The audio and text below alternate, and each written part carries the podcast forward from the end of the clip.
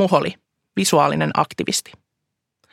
Professori Sir Chet Muholi on eteläafrikkalainen musta ei-binäärinen visuaalinen aktivisti, joka työskentelee vaihdellen hahmottaessaan itseään ympäri maailmaa tai keskittyneesti Etelä-Afrikassa dokumentaation parissa.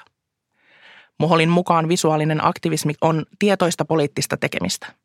Hän kertoo, että ylpeys ja protesti, pride and protest, vaativat konkreettisen agendan. Muholi itse on valinnut välineekseen visuaalisen aktivismin siksi, että sen avulla hän voi tuottaa kuvastoa niistä ihmisistä, jotka uskovat ihmisten väliseen tasa-arvoon ja vapauteen. Hänen töissään usein toistuu vankkasuora katse, joka riisuu myös katsojan ja valokuvaajan herkkään tilaan, jossa kuvan tekijä on aina näkyvillä.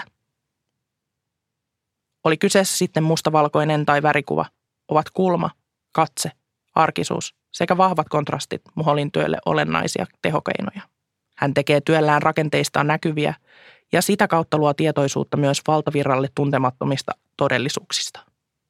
Muholi on kertonut haluavansa luoda muutosta rasistisissa ja queerfobisissa tiloissa ja muuttaa käsityksiä presentaatiollaan. Muholin työ pyrkii peruuttamaan myös ekskluusiota ja näkymättömyyttä.